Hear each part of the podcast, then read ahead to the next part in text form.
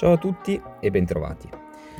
Vi sarete accorti che c'è stato un piccolo periodo di pausa per impegni principalmente lavorativi, quindi oggi per premiare l'attesa, puntata doppia. Primo argomento di cui parlo oggi è il caso Palamara, che è un caso che ha compiuto circa un anno,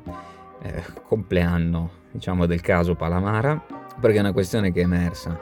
a fine maggio 2019, quindi dello scorso anno,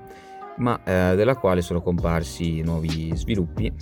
nuovi aggiornamenti, se vogliamo, in questi giorni, anche a seguito delle pubblicazioni delle intercettazioni. E quindi cercherò di spiegare esattamente che cosa è successo uh, per capire quali sono le implicazioni di questo caso e anche per capire che cosa può succedere, quali conseguenze può portare il secondo caso invece è più un argomento, per così dire, folcloristico e tragicomico, che è l'ennesimo scontro del presidente degli Stati Uniti, Donald J. Trump, e questa volta contro Twitter. Infatti eh, avremo visto in tanti che eh, alcune misure adottate da parte di Twitter nei confronti dell'utenza hanno colpito anche il Presidente degli Stati Uniti e hanno suscitato le ire eh, di quest'ultimo. Uh, sono volate parole grosse e eh, cercheremo anche di capire qualcosa di più eh, anche di questo e di dare un commento alla notizia. Partiamo dal caso Palamara, come sempre occorre definire alcuni elementi prima di analizzare il caso e il primo elemento da definire è quello di ANM, l'acronimo sta per Associazione Nazionale Magistrati e l'Associazione Nazionale Magistrati è l'organismo diciamo rappresentativo dei magistrati italiani. Abbiamo già detto che cosa sono, abbiamo già spiegato che cosa sono i magistrati nella, nelle puntate precedenti, se non l'avete ancora sentita andatevela a recuperare. La ANM è un organismo che riassumiamo dallo statuto che ha lo scopo di garantire carattere, funzioni, prerogative del potere giudiziario, di fare in modo che esse siano garantite anche secondo le norme costituzionali, favorisce l'attuazione dell'ordinamento giudiziario, garantisce l'autonomia del, della magistratura, tutela gli interessi morali ed economici dei magistrati, anche se non ha funzioni sindacali, perché ad esempio la contrattazione sindacale, quindi eh, la paga dei, dei magistrati è stabilita con legge. Però si occupa ad esempio anche di parità di genere, fare in modo che venga trasmessa contributo della magistratura eh, alle riforme eh, legislative. La questione di Palamara qual è? Chi è Luca Palamara? Palamara è un ex consigliere del CSM ed è anche ex presidente dell'Associazione Nazionale Magistrati che poi venne indagato ed è tuttora diciamo sotto i ferri dei suoi colleghi per uh, corruzione. Indagato per corruzione dalla Procura di Perugia. Perché eh, la Procura di Perugia? Perché la Procura di Perugia è quella che si occupa di uh, svolgere diciamo, procedimenti a carico, per semplificare, della magistratura romana, perché c'è un sistema di rotazione. È chiaro che i magistrati non possono indagare sui loro colleghi o comunque magistrati dell'ufficio di Roma, ad esempio, in questo caso non possono indagare sui loro colleghi, lo fa un altro ufficio a rotazione, in questo caso quello di Perugia. Palamara era sospettato e tuttora sospettato di aver accettato dazioni indebite, donazioni, regali, viaggi da alcuni altri soggetti affinché influenzasse nomine piuttosto che determinati comportamenti all'interno della magistratura romana, ma anche, eh, diciamo astutamente, anche di quella di Perugia. Sono coinvolti, se vogliamo fare i nomi, Fabrizio Centofanti, che lavorava anche con Francesco Caltagirone, che sono due soggetti che, oltre che essere dei lobbisti, termine qui eh, da utilizzarsi senza alcuna valenza, è semplicemente descrittivo, eh, anche vicini agli ambienti della sinistra italiana, in particolare al Partito Democratico. C'erano poi anche altri soggetti, avvocati coinvolti in questa, diciamo, triste faccenda, asseritamente illecita, che eh, vede diciamo, episodi di corruzione all'interno addirittura del Consiglio di Stato, che è l'organo su- supremo della magistratura amministrativa, quindi la Corte che ha l'ultima parola in materia di procedimenti giudiziari amministrativi. In cambio, diciamo, dei regali, delle donazioni, piuttosto che delle banali tangenti, Palamara avrebbe favorito nomine all'interno di alcuni uffici per determinati eh, soggetti andando anche poi comunque a intralciare eh, l'attività di altri magistrati che eh, potevano anche diciamo impedire la riuscita del piano che comunque potevano entrare a conoscenza degli eventi oppure già lo erano e stavano cercando di impedire il compimento di determinate azioni. Ovviamente Palamara eh, qua andava anche a influenzare eh, la nomina del procuratore capo della Procura di Perugia, cosa assai grave appunto perché la Procura di Perugia è quella che poi ha il compito eh, di indagare, come abbiamo già detto, sull'operato della Procura romana.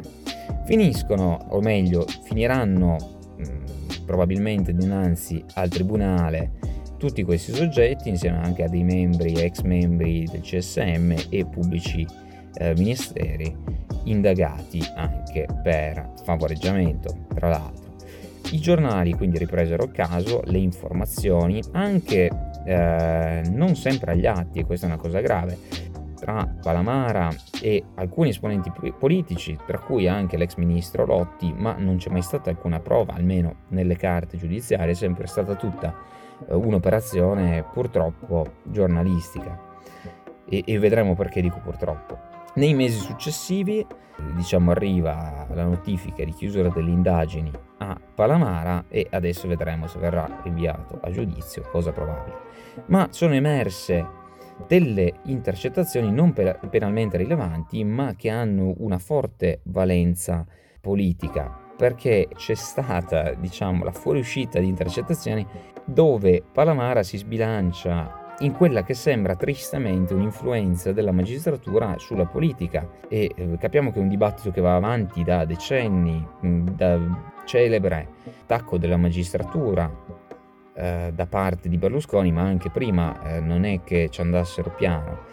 Questo perché comunque è vero che la magistratura mm, nel momento in cui eh, svolge la propria attività nei confronti di politici, senz'altro può poi indirettamente eh, condizionare la vita, diciamo, politica del paese. Il boom mediatico che c'è stato negli scorsi giorni deriva dalla pubblicazione di eh, materiale trapelato dagli uffici giudiziari che appunto, ripeto, non ha rilevanza penale,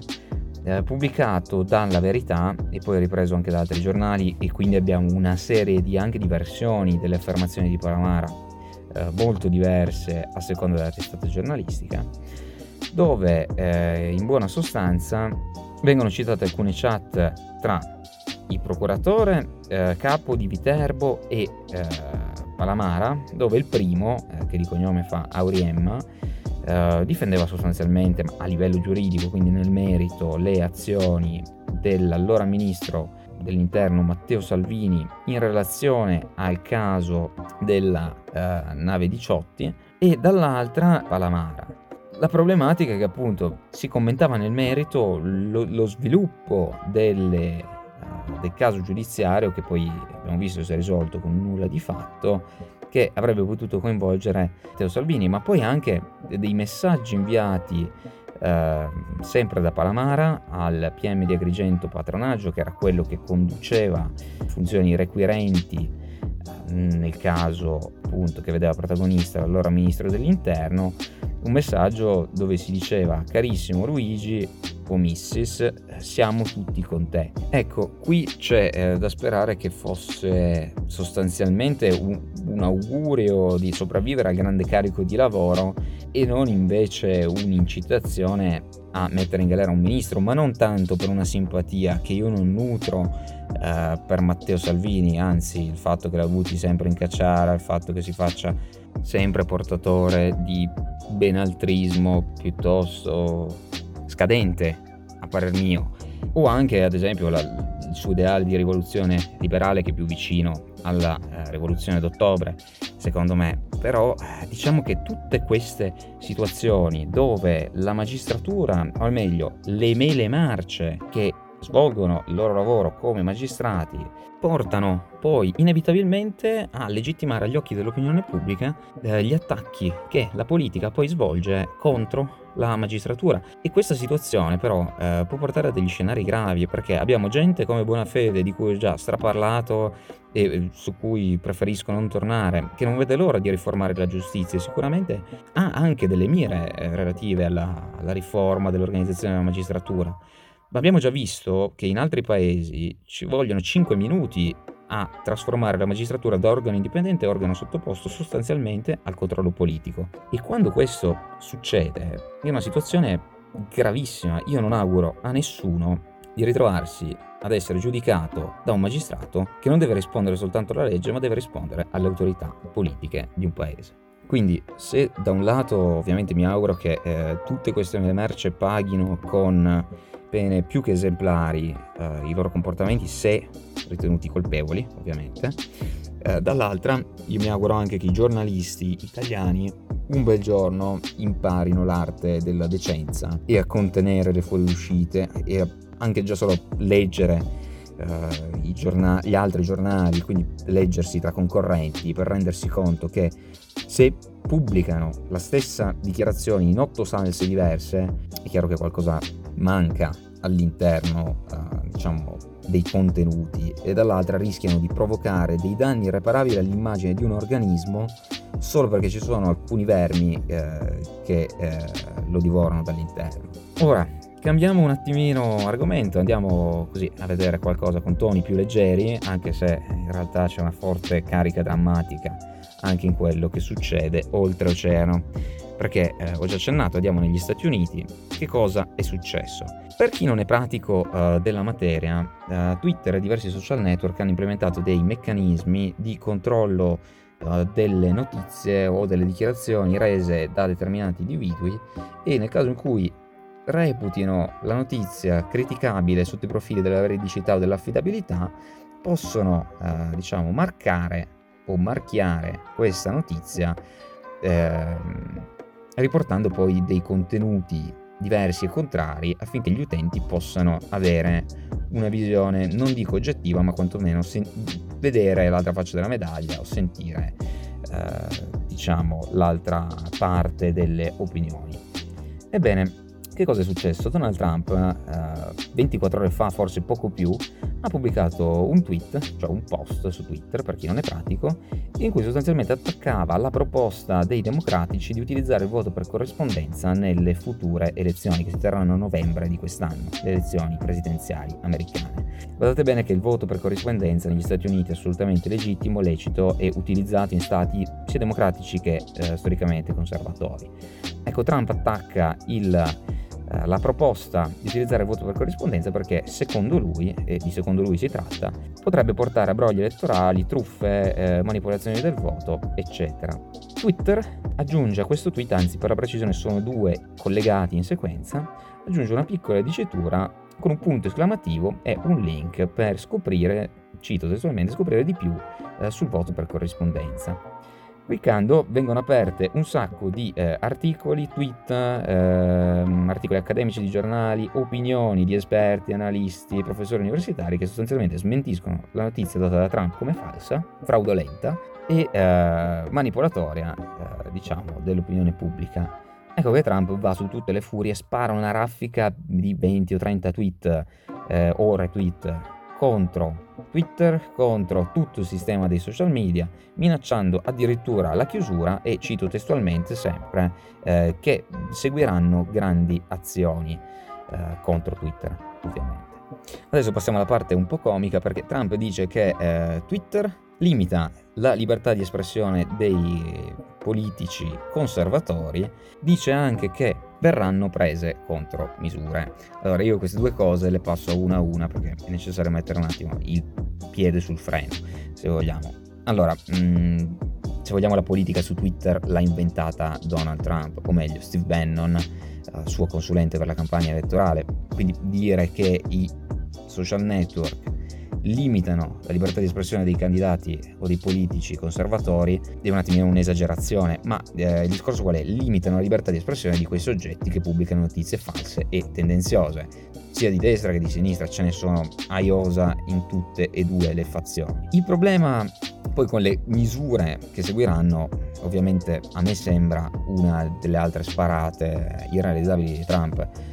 Sono diciamo le società, tra le società più capitalizzate degli Stati Uniti, i social media, e io dubito che eh, Trump voglia andare a massacrare la propria economia, anche perché se potesse limitare la libertà organizzativa interna di una società privata che nulla deve alla libertà di espressione, perché benissimo la libertà di espressione, ma a casa mia sono liberissimo di tapparti la bocca come quando voglio se dici qualcosa che non mi va giù. In questo caso, ecco, mi sembra un'altra, l'ennesima esagerazione da parte del Presidente degli Stati Uniti.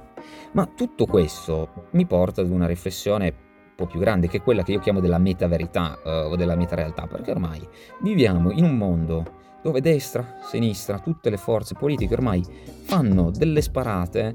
eh, talmente grandi e ogni strumento cognitivo di chi ascolta è completamente saltato in aria, eh, rimane solo più il bias cognitivo. Per il resto la veridicità di una fonte non è più basata sulla realtà e sulla corrispondenza ai fatti, anche perché raramente le persone hanno tempo di controllare, ma la veridicità viene valutata semplicemente A sulla base della fonte, B sull'approvazione del leader politico di turno rispetto a una certa notizia. Diversamente eh, è saltata ogni regola. E questo secondo me è un fattore preoccupante. Ogni notizia contraria all'operato, in questo caso di Donald J. Trump, viene da lui bollata automaticamente come falsa e quindi anche agli occhi del suo, della sua fanbase, del suo elettorato, eh, l'attacco di Trump totalmente a Trump è totalmente illegittimo e infondato. E gli attacchi di Trump contro il social network che a detta sua limita la sua libertà di espressione non cancellando le sue comunicazioni ma semplicemente confrontandole con dati di fatto uh, non hanno alcun effetto sui gruppi uh, a favore o contro il presidente Trump. E questo è un dato assolutamente preoccupante ma tuttavia c'è una nota positiva, se vogliamo, in queste uh, misure adottate da Twitter. E è importante notare che il soggetto colpito uh, da questo provvedimento, cioè forse uno degli uomini più invisti del pianeta, eh, cioè il Presidente degli Stati Uniti, perché potrebbe essere precursore di un cambio di paradigma, perché tutte le campagne elettorali degli ultimi 4-5 anni sono segnate da una diffusione veramente contagiosa, eh, virale, per stare in tema, eh, di notizie false, mh, di comunicati mh, di dubbia origine,